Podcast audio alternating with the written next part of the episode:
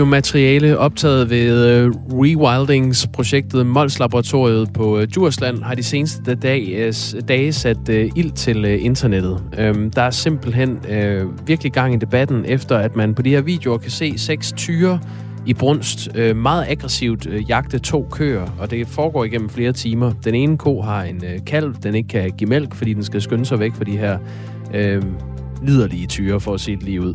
Og det har altså sat øh, gang i øh, debatten på sociale medier. Øh, jeg talte med Erling Bonnesen, som er dyrevelfærdsordfører hos Venstre, som simpelthen har kaldt Miljøminister Lea Wermelin fra Socialdemokratiet i samråd på baggrund af den her sag. Jeg havde også Bo Skåb med, som er museumsdirektør på Naturhistorisk Museum i Aarhus og står bag laboratoriet her med, med hold af kvæg og heste i Mols Bjerge på Djursland. Øhm, de fandt ud af sådan internt, at de måske ikke var så langt fra hinanden, men der er kommet rigtig mange øh, sms'er på det her, og jeg tager dem nu.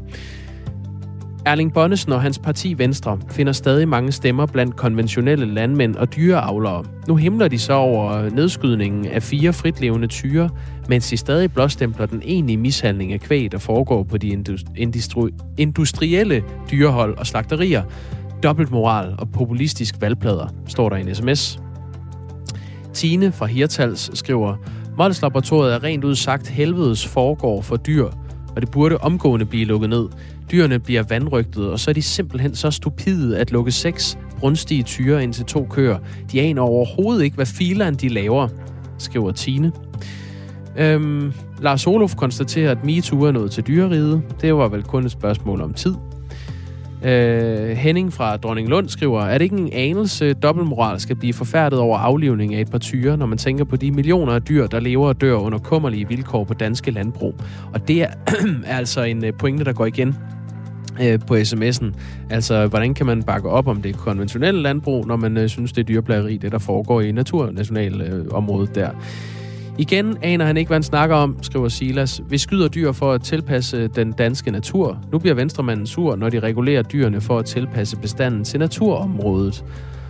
Og så er der en, der skriver, stop nu. Øh, vil vi kun give lov til vilde insekter og sommerfugle, egentlig? Tak for alle sms'er, som er sendt på øh, 1424. Keep them coming. Vi har øh, masser af gode historier tilbage her den øh, sidste time Radio 4 morgen for i dag, denne fredag morgen. Jeg hedder øh, Jakob Grosen, og hvis du lige er stedet på, så øh, kæmpe godmorgen til dig.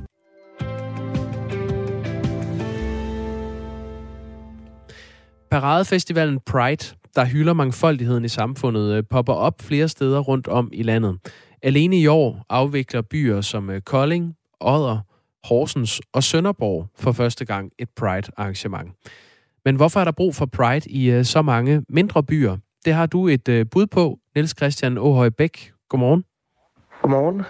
Jamen, det har jeg da. ja, jeg, jeg sætter dig lige uh, ind i en kontekst og giver dig en titel. Du er næstforperson i uh, øh, LGBTQ plus Sønderborg. Og uh, I holder Pride i Sønderborg for første gang den uh, 27. august i år. Uh, hvorfor mener I, der er behov for at holde en Pride i, i Sønderborg? Altså i Sønderborg øh, kommer det af, at vi startede den her forening op, og øh, vi så, der manglede det her fællesskab, og der manglede også noget, noget viden omkring LGBTQ plus i Sønderborg. Øh, det er sådan, at, at byen har været meget... Øh, altså man ser ikke to mænd for eksempel holde i hånden ned ad gågaden, og du ser heller ikke øh, transkønnet komme gående ned ad gågaden i øh, fuld dress, hvis man kan sige det sådan. Øh, Hvorfor ser man ikke det? Er det, fordi de ikke er der, eller fordi man ikke øh, har lyst til at vise det? Mere, øh, hernede i Sønderjylland er man mere sådan traditionelt samfund, og øh, kører efter de, de gamle normer. Så øh, nogle gange er det godt at, at blive lidt rusket op, og, og vi lever i 2022, og derfor var der behov for, tænkte vi, at der var behov for den her øh, Pride. Pride-parader afvikles jo øh, typisk i de større danske byer. Øhm, hvor sikker er du på, at der i Sønderborg og, og oplandet til Sønderborg er nok LGBTQ plus personer til at holde sådan en, en stor og festlig parade?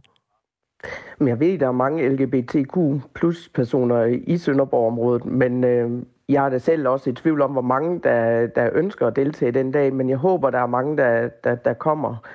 Øh, men, men Åben Rå har jo haft en Pride i, i nu to år, og, øh, og der kom der alligevel en, en stor tilslutning, kan man sige, til de, de her Pride, så, så jeg, er ikke, øh, jeg går ikke sådan og bekymrer mig om, hvor mange der kommer til vores Pride. Pride er jo en øh, begivenhed, som skal fejre og øh, sprede kendskab til øh, LGBTQ plus personer. Og det omfatter blandt andet homoseksuelle, biseksuelle, transpersoner og andre seksualiteter og kønsidentiteter. I år er der arrangeret Pride-parade i 13 danske byer, hvoraf fire af dem er for første gang. Og det drejer sig altså blandt andet om øh, din by Sønderborg, og så Odder og Horsens. Og i Kolding er der tidligere holdt mindre arrangementer, men i år er det første gang, at der er en, øh, en rigtig Pride-parade. Øhm, hvad har du selv oplevet i Sønderborg, der gør, at du synes, det er relevant at holde et Pride-arrangement i byen? Altså, jeg, jeg har jo oplevet det her med tilråb øh, fra folk. Øh, det her, det typiske ord, det er bøsserøv, der bliver råbt efter. Og øh, man kan sige, hvis det er blandt venner, man siger det, så, øh, så kan det lyde sjovt, og det, man kan lave sjov ud af det. Men hvis det bliver råbt fra personer, som man ikke kender, øh, og det bliver råbt på en måde, som, øh, som er aggressivt, så, øh, så tænker jeg, så, man, så er der brug for, at man har sådan en pride-parade, og det har jeg selv oplevet her i Sønderborg. Så, øh, hvad, hvad kommer det af? Altså, hvorfor, hvorfor råber folk det efter dig? Jeg tror, det er uvidenhed omkring øh, det at være LGBT-person, og, øh, og, og det fører til, at, at folk øh, de, de prøver at tage afstand til det, tror, tænker jeg. Har du øh, sådan på egen krop oplevet, at du har haft lyst til at gøre noget anderledes for at undgå øh, chikane på gaden? Øh, det, det synes jeg ikke, jeg sådan på egen krop har, har kan sige, jeg har oplevet. Altså, det, det, jeg tænker med, med priden fra mit vedkommende, eller fra mit synspunkt, det er jo, at, at det skal skabe noget opmærksomhed, og det skal også give, øh, give det her synspunkt på, at, at der skal være plads til alle i samfundet. Øh, så, så på den måde kan man sige, at jeg gerne vil, vil på den måde vise øh, det her. Mener du, at der er behov for, at øh, endnu flere byer, end øh, nu, nu nævnte jeg, at der er 13 danske byer, der holder Pride-parader, og fire af dem er, er for første gang i år. Mener du, der er behov for, at der er endnu flere mindre byer, som, øh, som tager hul på og, og afholder sådan et Pride-arrangement? Altså, jeg synes, det er rigtig godt, at der kommer nogle flere byer med, øh, og man gør opmærksom på det. Jeg ved ikke om, øh, altså, der skal være et grundlag for, at man holder det, og der, der er vi jo ment i Sønderborg, der er. Øh, fordi at vi, vi ved, at der er mange, der har ligesom skjult sig, og der har heller ikke været det her fællesskab, øh, som, som gjorde, at vi startede den her forening, som så har ført til, at vi laver den her Pride. Så, så jeg tænker, der skal være, være noget fællesskab, og der skal være noget, der skal også være noget, noget opbakning fra nogle folk, for at man kan få det til at lade, lade det, gøre, altså, lade det ske. Du, øh, du sagde før, øh, Niels Christian Åhøj Bæk, som altså er næstforperson i øh, LGBTQ plus Sønderborg. Øh, du sagde før, at, øh, at man ikke rigtig ser øh, to mænd eller to kvinder holde i hånden på gaden, eller øh, transpersoner gå i, i fuld dress. Øhm, hvad har I gjort for at, at sikre, at folk øh, godt tør komme, øh, komme ud af busken til den her Pride-parade? Jamen, vi øh, op til, altså, da vi startede vores forening i februar, der har vi faktisk kørt nogle arrangementer hver anden uge, som har foregået rundt øh, forskellige steder i, i Sønderborg. Øhm, og det har gjort, at folk har åbnet meget mere op, øh, har vi allerede nu kunne se.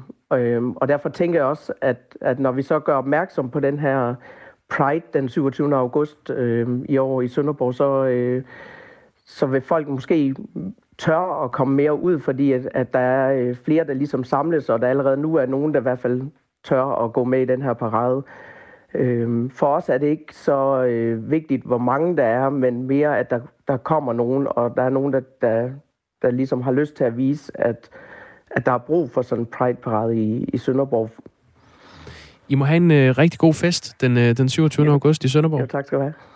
Niels Christian øh, Åhøj Bæk, som er næstforperson i LGBTQ plus Sønderborg. Og det er i morgen, der bliver holdt øh, Pride-parade i øh, Kolding. Udover Sønderborg er det også første gang i år, at det bliver i Horsens og i Odder. Klokken er kvart over otte, og du kan byde ind på de historier, jeg beskæftiger mig med på 1424.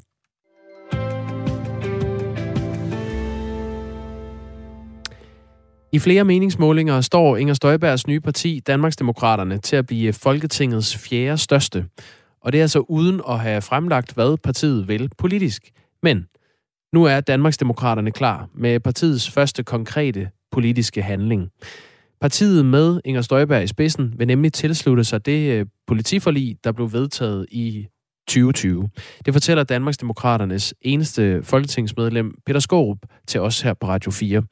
Peter Skåb siger, at partiet gerne vil tage ansvar for politiet. Vi tror på, at det har utrolig stor betydning for borgerne, at øh, man har tryghed og sikkerhed i dagligdagen. Og der øh, spiller politiet jo en helt afgørende rolle. Og vi vil gerne bakke op bag politiet, og derfor skal vi selvfølgelig også være med til at tage ansvar for politiets forhold. Politiforliget blev indgået i øh, 2020, som jeg sagde før, og handler altså om politiets rammer for øh, 2021 og 20, til, øh, frem til 2023. Aftalen sikrede blandt andet 450 nye betjente, og som del af aftalen skulle der komme 20 nye nærpolitienheder rundt om i landet. Danmarksdemokraterne vil altså gerne være en del af det nuværende politiforlig, og tilslutningen kommer ikke til at ændre øh, noget ved det nuværende forlig, men for Peter Skåb handler det altså om at kunne påvirke tingene i fremtiden. For eksempel ønsker vi flere politibetjente og også politiet meget tæt på borgerne, sådan så at øh, har borgerne brug for det, jamen så kan politiet komme til stede hurtigt. Øh, så når man tager ansvar, så tilslutter man sig et forlig øh, med henblik på, at det er jo et skridt i den rigtige retning i forhold til den politik, man gerne vil. Øh, så vi søger indflydelse, og dermed kan vi forhåbentlig også rykke det næste forlig mere i den rigtige retning. Modsat Dansk Folkeparti, som øh, Peter Skåb her dengang var øh, retsordfører for, altså tilbage i 2020, da politiforledet blev indgået, så stod Venstre og partiets øh, daværende retsordfører Inger Støjberg uden for politiforledet. Så det oplagte spørgsmål til Peter Skåb øh, er jo, om han har talt med store ord for at overbevise Inger Støjberg om, at øh, Danmarksdemokraterne skal tilslutte sig politiforliget. Nej, det har jeg bestemt ikke. Øh, det var, tror jeg også dengang, Inger Støjbergs ønske at være med i politiforliget, selvom der jo altid er ting i et forlig, som øh, er bedre end andre. Men øh, Venstre ville det ikke øh, som parti, og der var hun så lojal over for sit parti på det tidspunkt. Men nu har hun jo muligheden for, sammen med Danmarksdemokraterne, at være med i politiforliget. Og det er derfor, vi øh, kommer med den henvendelse til regeringen, som vi gør, nemlig at vi gerne vil tage ansvar for politiet og dermed justitsvæsenet. Lige nu har Danmarksdemokraterne ikke fremlagt anden konkret politik, end at de øh, har tænkt sig at tilslutte sig politiforlidet. Partiet blev stiftet den 23. juni, og i den forbindelse sagde partistifter og øh, formand Inger Støjberg her til, øh, til os på Radio 4, at der ikke vil komme mange politiske detaljer inden et valg. Der ligger ikke et fikst og færdigt program, og det kommer der heller ikke. Altså der bliver nogle, øh, nogle pejlemærker, der er nogle ting, som, som jeg kommer til at prioritere. Men øh, folketingsvalget begynder at nærme sig, og mange politiske analytikere peger på, at øh, der kommer et folketingsvalg i løbet af efteråret. Peter, Sto- øh, Peter Skåb siger, at øh, Danmarksdemokraterne vil komme med mere politik, hvilket vælgerne ifølge ham faktisk også har krav på. Nu tager vi et skridt her med, at vi melder klart ud, at det er et af vores kerneområder, øh, at øh, sikre tryghed for borgerne i hele landet. Og det gør vi blandt andet ved at tilslutte os politiforlidet. Sådan vil der komme flere ting fra Danmarksdemokraterne, fordi vi er med for at ville have indflydelse og sikre, at Øh, Øh, der kommer øh, flere, flere politikområder fra partiet. I onsdags udkom Opinion med en meningsmåling, som altså viser, at Danmarksdemokraterne bliver det fjerde største parti på tinge, hvis valg i dag. Øh, de står til at få 20 mandater ved det kommende folketingsvalg, ifølge den her måling fra Opinion. Lige nu er det kun Peter Skåb og Inger Støjberg, som officielt stiller op for partiet. Peter Skåb mener dog, at Danmarksdemokraterne er klar til et øh, folketingsvalg, og det er altså både, når det kommer til øh, politiske ambitioner og til kandidater. Vi arbejder intenst på at få øh, kandidater klar, som øh, kan stille op til valget. Og øh, vi arbejder også på at fremlægge mere politik. Det kommende folketingsvalg øh, handler først og fremmest om for os at få vælte Mette Frederiksen og så få udpeget en ny og, og mindre enrådig statsminister. Øh, der går vi ind for, at der skal en borgerlig statsminister til. Øh, så det bliver jo det helt afgørende øh, punkt for Danmarksdemokraterne i valgkampen at få øh, sikret, at vi får en anden statsminister. Så lyder det altså fra Danmarksdemokraternes repræsentant på Christiansborg, Peter Skåb. Klokken 20 minutter i 9 taler jeg med øh, Radio 4's politiske redaktør Thomas Larsen her i programmet. Han øh, kommer til at fortælle, hvorfor det lige er politiforlidet, der er Danmarksdemokraternes øh, første konkrete politiske handling. Øh, og så kommer vi også til at se på, hvor travlt Danmarksdemokraterne egentlig har med at finde kandidater nok. Du kan blive klogere på øh, kampformen på øh, ja, både hos Danmarks Demokraterne og hos de andre politiske partier øh, her på Radio 4. Over sommeren har vores øh, politiske magasin Mandat lavet en række partitjek programmer, hvor de opstillingsberettigede partier bliver taget under kærlig behandling. Og her ser Mandat i en af episoderne nærmere på formen hos øh, de tre partier til højre. Det værer sig Danmarksdemokraterne, Dansk Folkeparti og Nye Borgerlige. Det kan du finde øh, under Mandat i Radio 4's app. 21 minutter over 8 er klokken.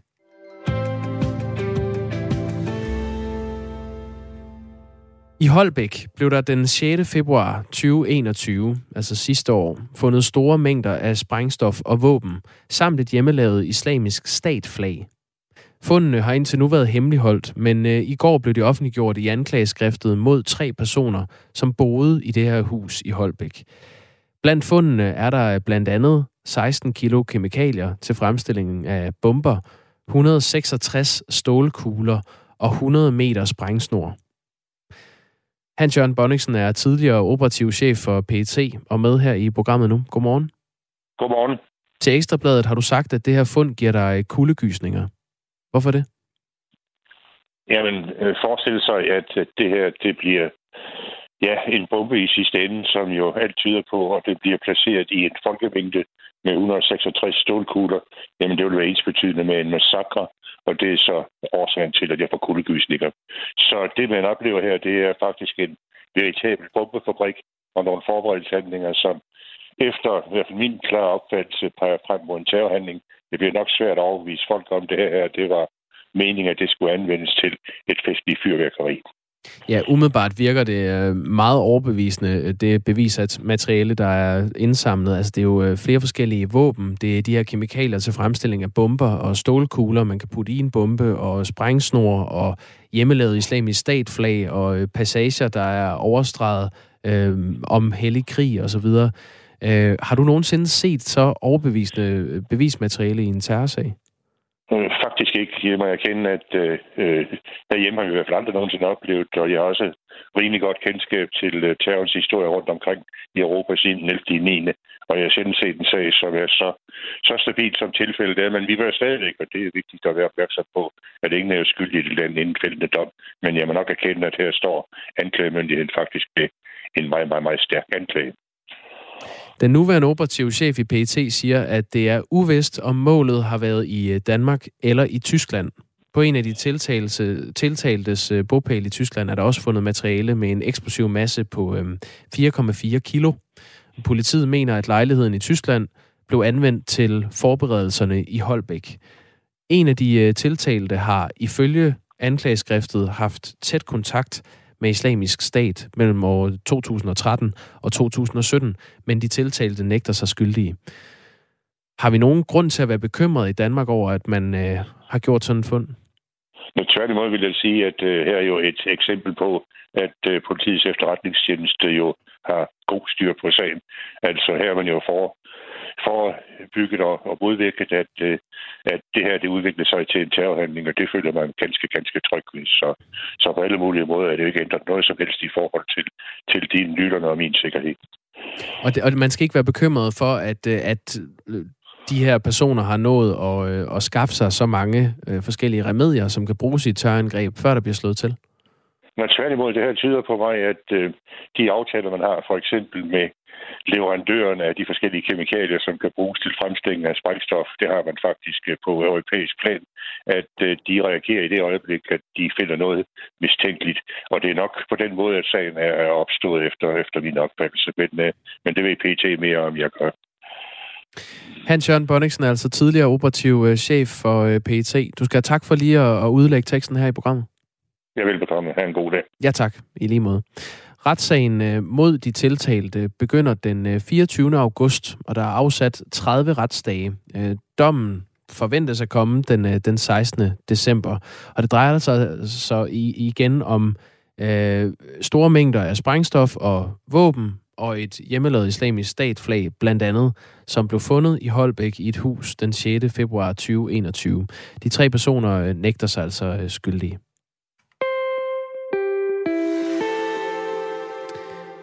De to sidste kandidater til posten som leder for det konservative parti i Storbritannien mødte hinanden i den formentlig sidste tv-debat i aftes.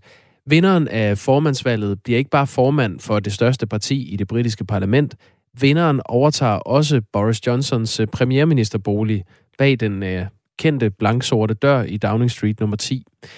De to tilbageværende kandidater er tidligere finansminister Rishi Sunak og den nuværende udenrigsminister Liz Truss. Morten Rønnelund er journalist og dækker formandsvalget for Radio 4, og jeg spurgte ham, hvem der fører kapløbet om at blive den næste premierminister i øh, Storbritannien efter den her tv-duel i aftes. Det gør Liz Truss stadig. Hun har langt foran i målingerne. Det var hun før debatten, og det tror jeg også, hun er efter.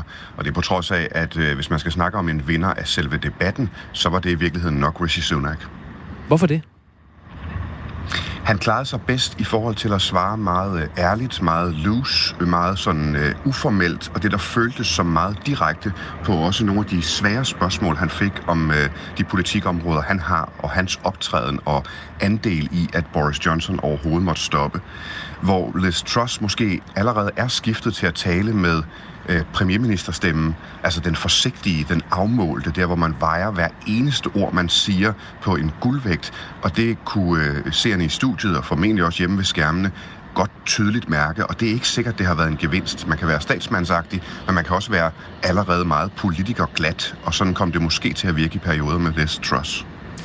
Det er de cirka 200.000 medlemmer af det konservative parti, der vælger den næste formand. Og øh, det bliver offentliggjort den 5. september, hvem der bliver den nye leder af det konservative parti, og på den måde også øh, Storbritanniens næste premierminister. Morten Rønnelund, i, i de seneste meningsmålinger står Liz Truss altså til at få det her øh, pæne flertal blandt de konservative medlemmer. Og nu øh, er der et gammelt målhæld i, øh, inden for fodbold, blandt andet, at 2-0 er den farligste føring. Man godt, det kan godt blive lidt en sovepude, når man øh, klarer det bedst. Lykkedes det for hende ligesom at, at bevare den her favoritværdighed igennem debatten, selvom hun ikke klarede det helt så godt som Sunak? Jeg tror, hun har bevaret den, øh, og du har ret i mundhældet. Jeg tror, hun bevarede den, men, men jeg tror også, at hun ikke udbyggede det forspring. Øh, netop fordi det blev sovepuden, at hun straks begyndte at optræde, som om premierministerposten allerede øh, var hjemme. Og det var ikke godt for hende i går, for der var en stribe svære spørgsmål om politikområder, hvor hun har ændret kurs. Øh, for nylig har hun lavet en 180'er på, på et spørgsmål om løn til offentligt ansatte, som hun bestemt ikke slap, øh, slap godt ud af. Øh, følelsen af politikere, der ikke vil sige undskyld, der ikke vil beklage noget, de tidligere har sagt, den fælde røg hun i et par gange. Så på den måde har hun nok stadig et klart forspring, for det var meget stort, men hun har næppe udbygget det. Og så kommer hun måske også i det problem, at mens hun er den mest populære kandidat på klassisk konservativ politik, så kom øh, Bank of England, altså Nationalbanken i Storbritannien i går, øh, med dystre udsigter for den økonomiske udvikling. Og der er det ikke sikkert, at den klassiske konservative økonomiske politik hjælper. Der skal også lidt mere sådan øh, dag-til-dag pragmatisme ind. Og der er Rishi Sunak nok bedre på at signalere, jeg har aflæst situationen. Min plan er mere her og nu. Liz Truss er måske det lange stræk på noget konservativt, eller gode gamle Margaret Thatcher. Ja, hvordan øh, kom det til at spille en rolle, altså den her forudsigelse om, at øh, Storbritannien er på vej ud i en øh, langvarig recession? Altså, hvordan, hvordan prægede det den her debat? Det passede meget godt til Rishi Sunaks pointe om, at det første, han vil arbejde på, det er at bekæmpe inflationen, og den står lige nu til at øh, ende på over 13 procent, inden året er slut i Storbritannien. Hvor Liz Truss har holdt mere klassisk på, at vi skal bare have skatten ned, og det skal bare ske med det samme, og det har ikke så meget at gøre med, hvor vi er nu. Det er bare sådan, man vækster efter de, de gode gamle løsninger, løsninger, som hun vil have brugt nærmest uanset, hvilken situation Storbritannien stod i. Øh, så på den måde, der spillede hans oprindelige budskab rigtig godt ind i, hvad det er, der er sket under valgkampen, hvor inflationsproblemerne og økonomien bare er blevet endnu værre. Det føltes mere øh, tidsrammende, øh, øh, de ting, som Rishi Sunak sagde in Liz Truss. Sådan sagde Morten Rønnelund, som er journalist og dækker formandsvalget for øh, Radio 4. Vi nærmer os øh, halv ni på denne fredag morgen, og det betyder, at min øh, gode kollega Anne Philipsen står klar med et nyhedsoverblik.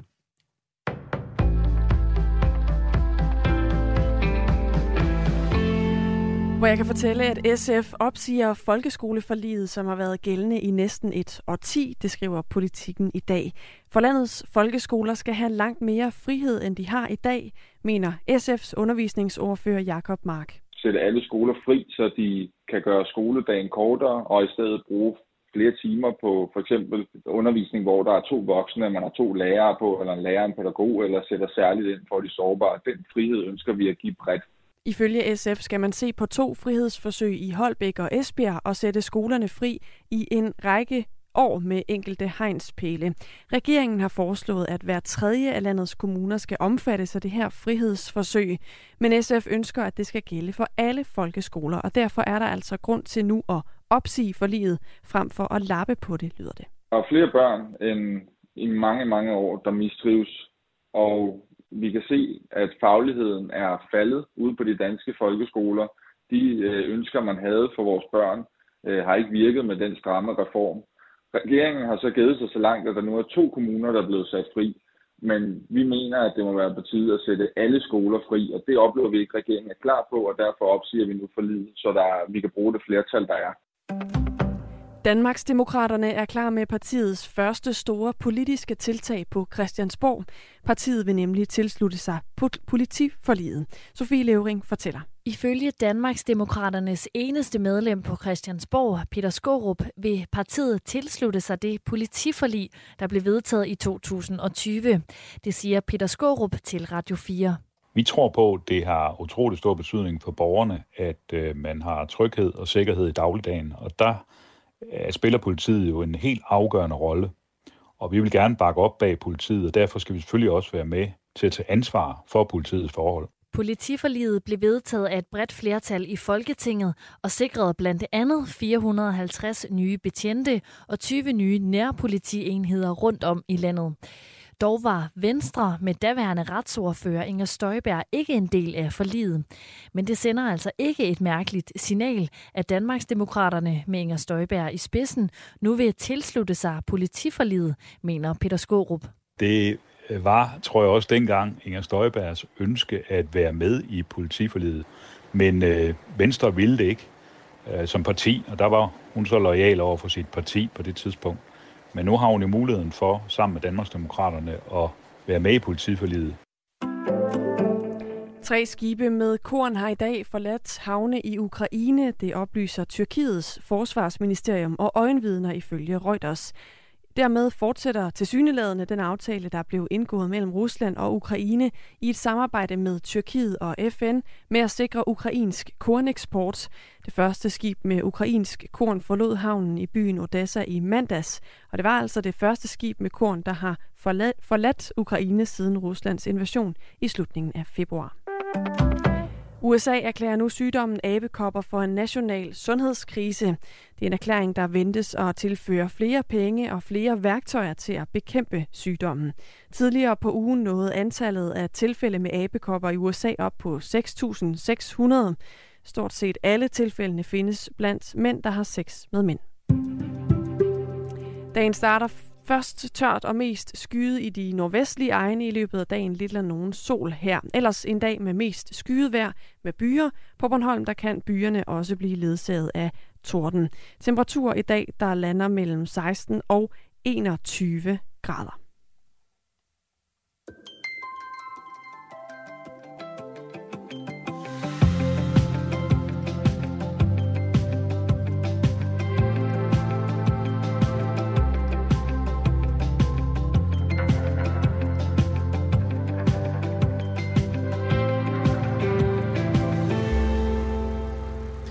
Great Barrier Reef, verdens største koralrev ud for den øh, australske østkyst, er i bedring. Det er en god nyhed. De seneste mange år har de fleste prognoser for koralrevets fremtid ellers været øh, meget dystre. Men nu er de centrale og nordlige dele af koralrevet dækket af den største mængde koraller i 36 år. Det viser en rapport om øh, koralrevets tilstand, der kom i går. Rune Christiansen er kurator og biolog ved Kattegat-centret. Godmorgen. Godmorgen. Nu kunne man jo så øh, fristes til at juble over revets øh, tilstand. Er det i sandheden en, øh, en god nyhed, som du ser det?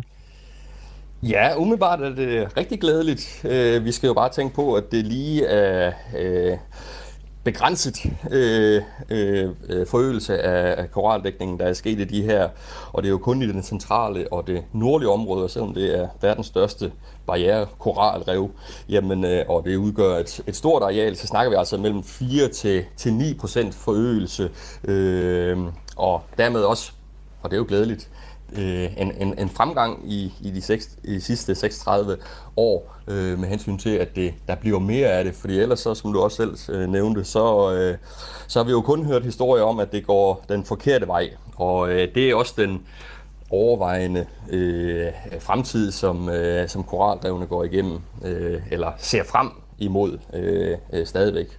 Vil, det så sige, at den her tilvækst på, øh, nu siger du, mellem 4 og 9 procent øh, koraller, at den i princippet kan være væk igen næste år? Lige præcis.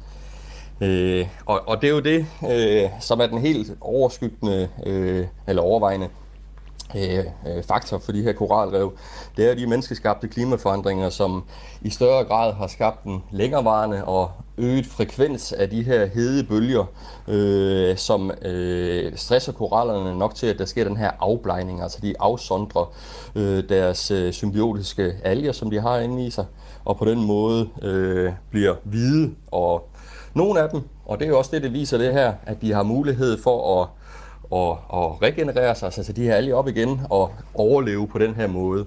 Øh, men øh, den helt store faktor, og den kan vi ikke komme udenom, det er, at vi ser en fremtidig møde med stadig større øh, klimaudsving og stadig større øh, hedebølger, og både frekvensen og længere, øh, eller varigheden af dem, øh, øh, forventes at, at blive stadig større. Great Barrier Reef øh, løber altså 2.300 øh, km langs Australiens nordøstlige kyst. I 1981 kom øh, revet på UNESCO's verdensarvsliste, fordi Great Barrier Reef er det største og mest spektakulære koralrev på planeten Jorden.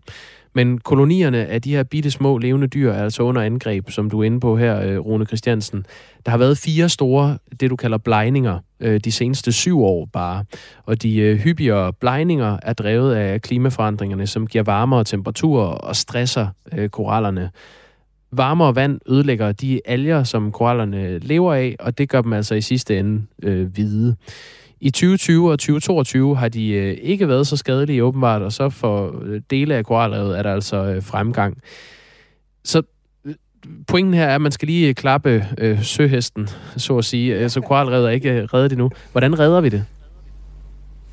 Jamen altså, det, det, det er jo stadigvæk at få mere og mere viden. Det er i hvert fald øh, øh, fundamentet for det hele. Og øh, derfor er det jo utrolig vigtigt, øh, også som, som det her studie, at øh, Australien er, er ligesom overvåger deres UNESCO's verdensarv her, og har data for 36 år. Så det, det betyder jo rigtig meget. Og det skal vi selvfølgelig øh, ved, blive ved med at, at generere øh, viden og, og forske på de her koralrev, fordi øh, det er jo en, en, en stor verdens øh, øh, forandringen, der skal ske, og som også allerede er tiltaget til, det går jo bare langsommere, end vi, øh, vi ønsker, med hensyn til hele omstillingen af, at vi skal minimere vores øh, CO2-aftryk øh, på planeten her. Så øh, forskningsmæssigt, så har man jo i mange år prøvet at og, øh, og, og, og sætte koraller ud, efter at de er blevet afbleget, og på den måde, så kan man række nogle stykker af, lidt ligesom man kan lave øh, øh, små planter fra stiklinger. Det kan man gøre på korallerne også, selvom det er dyr. Mm. Men ofte så er det sådan en symptombehandling, fordi så kan der gå et år eller to, hvor det egentlig er i tilvækst, og så kommer der en hedebølge, og i løbet af en uge, jamen så er tre års arbejde øh, spildt. Så det man nok mere skal kigge på, det er at, at, at se... Øh, og, og måske øh, forestille de her varmeelskende, som kan tolerere, altså er mere stresstolerante, øh, de genotyper, der er inden for det, øh, og, og prøve at arbejde videre med dem, for det er jo ligesom dem, der, øh, som man ikke kommer af, til at arbejde over. Spilde tiden potentielt på, på, på nogle arter eller nogle, nogle typer, som ikke øh, er særligt tilpasningsdygtige inden for det her øh, øh, påvirkning af speciel varme. Øh, så det er nok der, man skal kigge lidt mere ind, for ellers så bliver det hurtigt de her symptombehandlinger, som øh, ja, øh, er lidt som at tisse i bukserne. Det kan varme lidt et par år, men altså, så kan det være hele være spildt øh, øh, nogle år efter, hvor der kommer en, en, en, en varmebølge. Tak for udlægningen af den øh, ellers gode nyhed, øh, Rune Christiansen. Det var så lidt. Kurator og biolog ved øh, Kattegat Centeret. Portrætalbum. en gæst, et musikalbum og masser af gode historier. Jeg har ikke været til nogen fester, hvor at der ikke bliver spillet et nummer, der har været på en Absolute Music CD. Vært Anders Bøtter dykker ned i tiden, musikken og de minder, det sætter i gang hos gæsten. Hvorfor tror du lige, at det er The River, der har fulgt dig igennem livet? The River definerede mig som uh, ung mand. Lyt til Portrætalbum i dag fra 17 til 19. Radio 4 taler med Danmark. Her til morgen kommer Danmarksdemokraternes eneste folketingsmedlem, Peter Skorup, tidligere kendt for Dansk Folkeparti, med øh, partiets første konkrete politiske udmelding. Over for os her på Radio 4 fortæller Peter Skorup nemlig, at Danmarksdemokraterne vil tilslutte sig politiforlidet, som blev vedtaget i år 2020. Vi tror på, at det har utrolig stor betydning for borgerne, at øh, man har tryghed og sikkerhed i dagligdagen, og der øh, spiller politiet jo en helt afgørende rolle. Og vi vil gerne bakke op bag politiet, og derfor skal vi selvfølgelig også være med til at tage ansvar for politiets forhold. Det er en konkret melding fra Danmarksdemokraterne, som ellers tidligere kun har markeret sig med det, som øh, formand Inger Støjberg kalder for politiske pejlemærker. Thomas Larsen er politisk redaktør her på Radio 4. Godmorgen. Godmorgen. Hvorfor vælger Danmarksdemokraterne lige præcis politiforlidet som deres første konkrete politiske handling? Jeg tror, der er flere grunde til det. Altså ser vi på Inger Støjberg og Peter Skorup, så har de altid været ekstremt optaget af retspolitikken, og de har fokus på lov og orden og strenge straffe, og der også der skulle være tilstrækkelige med ressourcer til politiet. Og der ønsker de så at signalere nu, at for Danmarksdemokraterne, der bliver det også en helt afgørende øh, mærkesag, og derfor så vil de ind i det her øh, politiforlig. Så tror jeg også, man skal lægge mærke til, at der faktisk ligger sådan en ret stor portion symbolik i, at de også understreger nu med den her melding, at de vil ind og tage ansvar. Der er nok nogen, der har haft sådan en forestilling om, at Danmarksdemokraterne vil være altså en protestbevægelse eller et protestparti, øh, selvom Inger Støjberg har sagt det modsatte. Og det her, det er sådan set et, et form for bevis på, at de har tænkt sig at søge indflydelse på Christiansborg, hvis de kommer ind i Folketinget efter valget, valg jo øh, tyder på. Endelig for det tredje, så tror jeg også, der ligger en lille, jeg har sagt, uvenlig hilsen til Jakob Ellemann og Venstre i den den her melding, fordi sagen er nemlig, at øh, Inger Støjberg, dengang hun var medlem af Venstre, var med til at forhandle det her parti, øh, politiforlig på plads, og ønskede faktisk, at Venstre skulle tilslutte det, men der blev hun så underkendt af Jakob Ellemann Jensen, og det var hun dybt frustreret over. Og nu kan man sige, nu får hun så sin vilje, fordi nu vil Danmarksdemokraterne prøve at være med i forliget, og så støtte også de ressourcer, der skal tilføres til politiet i de kommende år. Folketingsvalget øh, nærmer sig, og det øh, kunne tyde på, at det kunne komme her i løbet af efteråret. Ifølge Peter Skåb vil der blive fremlagt flere politiske mærkesager fra øh, Danmarks Danmarksdemokraterne den, den kommende tid. Lad os lige prøve at høre, hvad han siger. Sådan vil der komme flere ting fra Danmarksdemokraterne, fordi vi er med for at ville have indflydelse og øh, sikre, at øh, der kommer øh, flere, flere politikområder fra partiet. Thomas Larsen, øh, hvor mange detaljer om øh, Danmarks Demokraternes politik regner du med, at vi får inden valget? Det er klart, her nu, der kender vi kun nogle meget runde overskrifter, og derfor så bliver de også nødt til at komme frem med mere konkret øh, politik. Og jeg tror, vi kommer til at se en form for udspil eller meldinger, for eksempel inden for udlændingepolitikken, eller også inden for hele det store felt, der handler om, at der skal være en god balance mellem land og by i Danmark, for det er jo også et af partiets mærkesager. Så ja, der kommer nogle øh, udspil, men samtidig så er jeg også ret sikker på, at man skal absolut ikke forvente, at der bliver lavet et øh, stort øh, øh, digert øh, partiprogram med masser af konkrete beregninger og altså et øh, oplæg på 150 sider. Det tror jeg slet ikke, øh, de når ressourcer til eller øh, ønsker. Men altså på nogle af de her helt centrale områder, der vil vi se nogle meldinger. I onsdags udkom øh, Opinion med en meningsmåling, som altså viser, at Danmarksdemokraterne står til øh, 10,8 procent af stemmerne ved et kommende folketingsvalg. Og det vil øh, give 20 mandater. Det vil gøre Danmarksdemokraterne til det fjerde største parti i Danmark. Lige nu er det jo så kun Peter Skåb og Inger Støjberg, som officielt stiller op for partiet. Men Peter Skåb peger på, at Danmarksdemokraterne er klar til et folketingsvalg, når det kommer til kandidater. Vi arbejder intenst på at få øh, kandidater klar, som øh, kan stille op til valget. Thomas Larsen, øh, altså politisk redaktør her på Radio 4. Vurderer du, at Danmarksdemokraterne er gearet til at øh, få så mange mandater? Det er et rigtig interessant spørgsmål, for der er ingen tvivl om, at de er kommet under et enormt tidspres. Vi skal lige huske på, at det er ikke ret lang tid siden, at Danmarks Demokraterne så dagens lys, og nu har vi altså et øh, folketingsvalg, der lurer lige øh, omkring øh, hjørnet, og det vil sige, at de har i den grad travlt med at komme ud og finde egnede kandidater.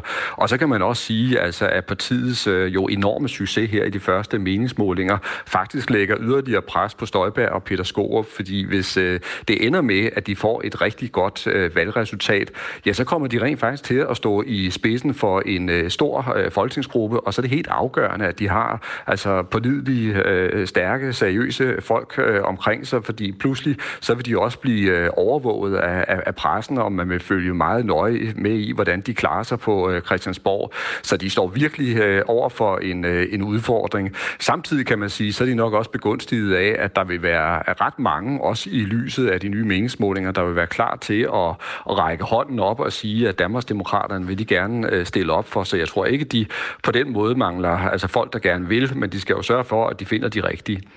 Hvad tror du egentlig, Inger Støjberg foretrækker? Altså et, øh, et snarligt valg, hvor øh, man kan have en udfordring med at finde egnede kandidater, eller at der lige går et stykke tid, og at valget kommer til foråret, og at luften så risikerer at gå lidt af ballonen?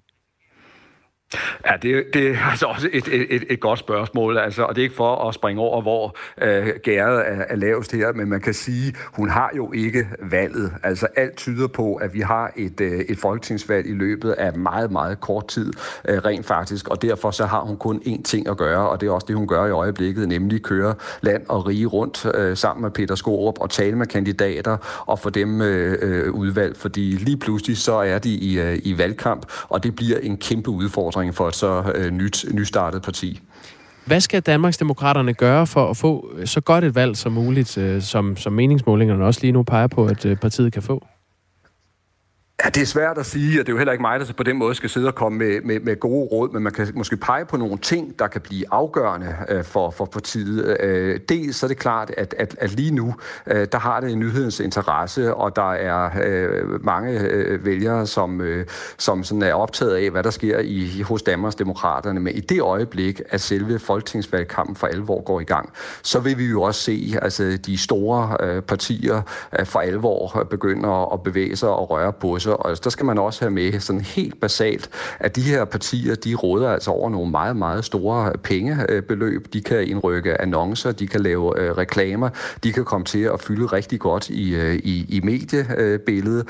Og der er det klart, der vil øh, Danmarksdemokraterne være bagud her, fordi de har slet ikke den øh, øh pengetank til rådighed og vil risikere at blive øh, klemt. Så det kan blive en udfordring. Og så er det klart, at noget af det, der også kommer til at fylde i en kommende valgkamp, det bliver altså tv Øh, tv-duellerne, det bliver de store øh, valgmøder på tv, som øh, rigtig mange danskere plejer at zoome ind på. Og det bliver jo i virkeligheden også første gang, vi kommer til at se Inger Støjberg optræde i rollen som partileder, og der skal hun jo altså så i den grad kunne matche de øvrige partiledere. Det sagde Thomas Larsen, som er politisk redaktør her på Radio 4. Du kan blive klogere på øh, kampformen hos de øh, forskellige øh, politiske partier her hos, hos Radio 4. Du kan finde vores politiske magasin Mandat i vores app. Mandat har lavet en række partitjek-programmer, hvor alle opstillingsberettigede partier bliver taget under kærlig behandling. Det er stærkt lytteværdigt. Lad det være en anbefaling. Du kan finde det under Mandat i vores app, Radio 4's app. I 2013 indgik den øh, daværende regering, Socialdemokratiet, Socialistisk Folkeparti og Radikale Venstre, sammen med øh, flere partier fra Blå Blok, den øh, nuværende folkeskolereform. Men nu trækker SF sig fra det forlig, der dengang blev indgået. Det siger partiets undervisningsordfører, Jakob Mark. Vi opsiger forliget, og det er fordi, at vi gerne vil ændre forliget øh, efter et valg, og nu ved vi jo nogenlunde, hvornår valget kommer i folkeskoleforligskredsen, der kan vi se, at der lige nu er et flertal øh, for at sætte skolerne mere fri. Man har styret skolerne meget stramt og sagt, at man skal have de her bestemte mål, og det skal være meget lange skoledage, og lærerne skal undervise på den her måde. Og lige nu er der faktisk et flertal for at ændre det, men vi kan ikke bruge det flertal, fordi regeringen blokerer. Og så er den måde, man gør det på at gå ud og sige for et valg, det ønsker vi at ændre efter et valg. Alright, så I, I trækker sådan set stikket på, øh, på det forlig, I indgik dengang? Ja. Hvad er problemet med den nuværende reform? vi kan jo se, at der er stadig flere børn, der mistrives. Og det er det hele taget, men også i skolen. Og jeg tror, det skyldes, at der er mange børn, der ikke føler, at de passer ind i de meget stive rammer, som politikerne har lavet med den her øh, meget centralistiske reform, for at sige det rent ud. Der er mange, der ikke øh, synes, det giver mening, at der ikke længere er noget tid nærmest til praktiske og kreative fag. Der er mange, der ikke føler sig hjemme eller har det godt i, at så meget går op i øh, centrale tester og ranglister, og så er der mange, der ikke kan lide, at øh, så meget af fritidslivet er forsvundet, mod at man skal have en skoledag, der er meget længere, og med lærere, der har fået dårligere tid til forberedelse. Og der kan vi se i de to kommuner, man har sat fri, Holbæk og Esbjerg, at der er skolerne mere velfungerende, fordi man selv er med til at lave skoledagen ude lokalt. Vidste I ikke det, da I indgik det her forlig?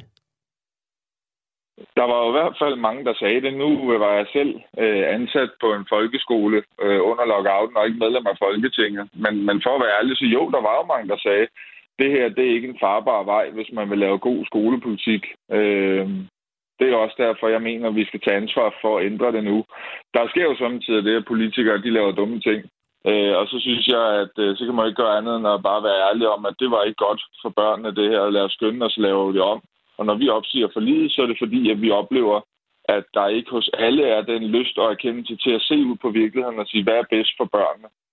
Det vil altså sige, at den nuværende folkeskolereform var en, en kæmpe fejl, siger du her i radioen. Jeg mener jo, at man skal være voksen nok til at sige, at når børnene trives dårligere, end de gjorde dengang, og når børnene har fået dårligere faglige resultater, det var jo sådan set det, man vil øh, have skulle blive bedre med folkeskolereformen. Når, når det så er tilfældet, at det er gået den stik modsatte vej, ja, så har man jo gjort øh, meget forkert, og så skal vi også hurtigt lytte til dem, der er ude i folkeskolen. De ønsker mere frihed, de ønsker, at politikerne skal styre mindre, og det synes jeg, vi skal give dem. Jakob Mark, øh, har, har I ret beset skyndt jer? Altså det her, øh, den her reform er fra 2014, det er øh, otte år siden. Øh, synes du, det er hurtigt, I reagerer på, at, øh, at børnene og lærerne og øh, forældrene siger, at det her det ikke fungerer? Nej, det, det mener jeg faktisk ikke længere, man kan tale om. Det her, det er den reform, hvor der er mest følgeforskning omkring. Der er simpelthen sat rigtig mange penge af til løbende at følge op på, hvordan fungerer reformen. Altså hele den forskning, der ligger omkring det her, det viser, at på hele reformprogrammet, øh, undtagen mere bevægelse i skolen, som fungerer godt, og som jeg også synes er godt, så fungerer reformen ikke. Folkeskolens parter, altså lærere, pædagoger, ledere, børnene, forældrene siger, det fungerer ikke, der er brug for mere frihed, øh, så mener jeg faktisk, det er politikers ansvar at lytte til det og få det lavet om på børnenes skyld. Det var den daværende øh, regering, altså med SR og SF, som øh, indgik forliget med konservative, Venstre og Dansk Folkeparti. Reformen trådte i kraft i 2014, men er siden blevet ændret øh, af flere omgange. De største diskussioner handlede dengang om, hvor lang skoledagen skulle være, fordi reformen forlængede dagen for mange af folkeskolens elever. Jakob Mark, hvad, hvad er det, øh, I håber på i SF at kunne øh, opnå med den her udmelding om, at I, I trækker jeres øh, støtte til, til forlidet? Man kan sige, nu nævnte du, at vi har lavet nogle ændringer siden vi lavede reformen, og det er også rigtigt. Øh, og alle de ændringer har ligesom kredset om det samme, nemlig at give en lille smule mere frihed. Vi har forsøgt indefra i forligskredsen hele tiden at sige, nej, selvfølgelig skal vi ikke bestemme præcis, hvordan lærerne skal undervise. Nej, der behøver ikke være 3.000 bindende mål. Jo, man må gerne komme til at skoledagen lidt om. Men det, det er sådan små bidder, og der er vi bare nået et sted nu, hvor vi mener, at når der er et flertal i Folketinget, som gerne vil give den grundlæggende frihed, som man for eksempel har i Holbæk og Esbjerg, til for eksempel at sige kortere skoledage og flere timer med to voksne, jamen så lad os få givet det. Der er en lytter, der har skrevet et spørgsmål til dig, Jakob Mark. Der står, har, har Jacob Mark dokumentation for, at fagligheden, trivslen og forældre- og medarbejdertilfredsheden er bedre i Holbæk og Esbjerg, fordi de er sat mere fri? de forløbige tilbagemeldinger, der er ikke lavet den samme slags følgeforskning, som der er på den resterende del af reformen. Så det vi ved nu, det er jo det, vi hører, når vi er ude og snakke med forældre, når vi snakker med kommunalbestyrelserne i Esbjerg og Holbæk. Og der er det altså de tilbagemeldinger, vi får. Men nej, der ligger ikke den samme solide forskning, som der gør på resten af reformen, fordi det er jo relativt nyt, det frihedsforsøg, der er sat i gang. Så lyder det altså fra SF's undervisningsordfører Jakob Mark. To sms'er på den. En fra Holbæk skriver, som medarbejder i Holbæk, som er frisat på folkeskoleområdet, vil jeg i den grad hilse Jakob Marks udmelding om mere frihed til folkeskolen. Ja tak, det virker. Og Dan Dejligbjerg, som er folkeskolelærer i Aalborg, skriver, med opsigelsen af forliget er SF på rette vej, så mangler man bare at tilbagebetale den månedsløn, som staten skylder lærerne efter lockouten i 2013. 1424 er nummeret herind. Det er fredag, og inden vi runder Radio 4 morgen helt af for den her uge, så skal vi lige have aflyttet vores øh, Nationen-telefonsvar. Du har ringet til Nationen-telefonen. Læg venligst din holdning efter bippet. Ja, det er Palle fra Kalmborg. Nå, her kommer så første del af Palles rejsedagbog. Og hvorfor spørger du sikkert? Ja, hvorfor, Palle? Hvad fanden rager det også, hvad du laver i din ferie og i din fritid? Ja, det må du sgu nok spørge om. Men det forholder sig sådan, at Radio 4 ikke kan finde ud af en hujende skid, hvis Palle ikke står til rådighed året rundt. Hvis Palle ikke er den eneste lille bitte succes, den forpulede lortekanal kan bryste sig bare lidt af. Hvis ikke Palle konstant ringer ind, så alle jer white trashed, lavt uddannede åndsamøber, der tager Palles ord for gode varer, fordi I ikke har færdiggjort så meget som Pixibo. Hvis ikke I har en stemme af forholde jer til jeres meningsløse og sort-hvide hverdag. Så nu er I kraftedet råd med os selv uden om det. Her kommer Palles rejsedagbog. Dagen startede med, at min modbydelige koster en hustru vækkede mig klokken kvart i tarmkraft, fordi vi skulle med et charterfly klokken pigtråd i urinrøret. Først og fremmest, så efterlader man jo sin bil i lufthavnens bildagpleje, som koster det meste af en femerforbindelse at få opmagasineret. Så allerede der, der kan man godt vinke farvel til at, til at have råd til at fylde sprintlervæske på skrotbunken, når man så kommer hjem igen. Nå, ud med kone og unger, hvor sidstnævnte jo har nået de modbydelige teenageår. Og det vil sige, at de burde udstyres med et skilt i panden, hvor der står under ombygning. For intet fungerer i deres hormonlærede hjerner, som kun kan mønstre de absolut mest simple og fornødne vilkår for at kunne eksistere. Og i en teenagers tilfælde, der er det at kunne trække vejret, æde, onanere og vende øjne af alt, hvad man siger til dem. Inde i lufthavnen møder man et panisk menneskehav, der minder om Berliner Bahnhof to dage før krystalnatten. Alle vil bare væk. Og her kommer den kække bemærkning fra konen om, at man bare skulle have tjekket ind hjemmefra på mobilen, i stedet for at stå med, en fy- med det fysiske papir. Men jeg stoler ikke på de små tumormaskiner, og jeg har fandme alle dage haft min billet fysisk i hånden.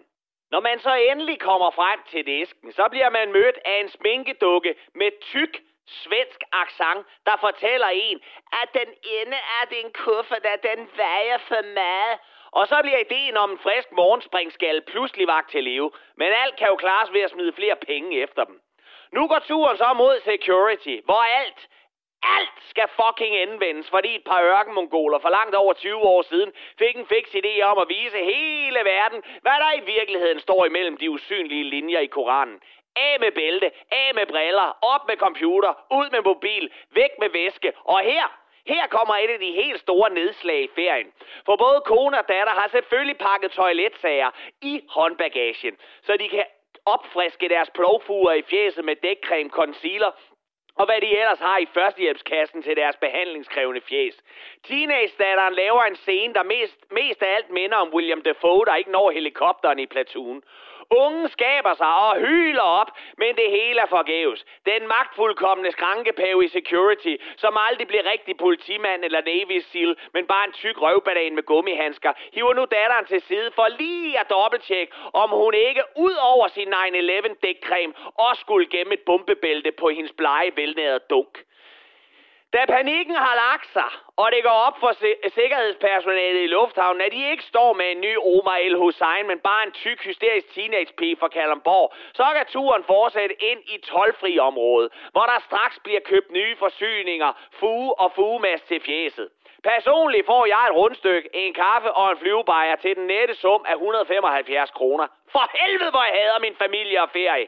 Og efter håndbagagen er fyldt til randen med sprut, sminke og omformer, kan turen endelig gå mod gate nummer 373, hvor kødbombeflyet står klar til at flyve os alle sammen mod den ulidelige spanske varme. Fik jeg sagt, hvor meget jeg hader min familie og ferie?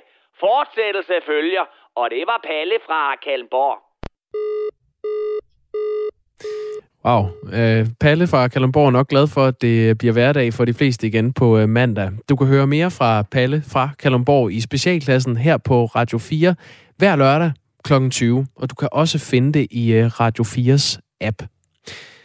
Det var alt, hvad vi nåede i øh, Radio 4 morgen i dag. Jeg ønsker dig en god dag. Jeg hedder Jakob Grosen. Lige om lidt er der Ring til Radio 4.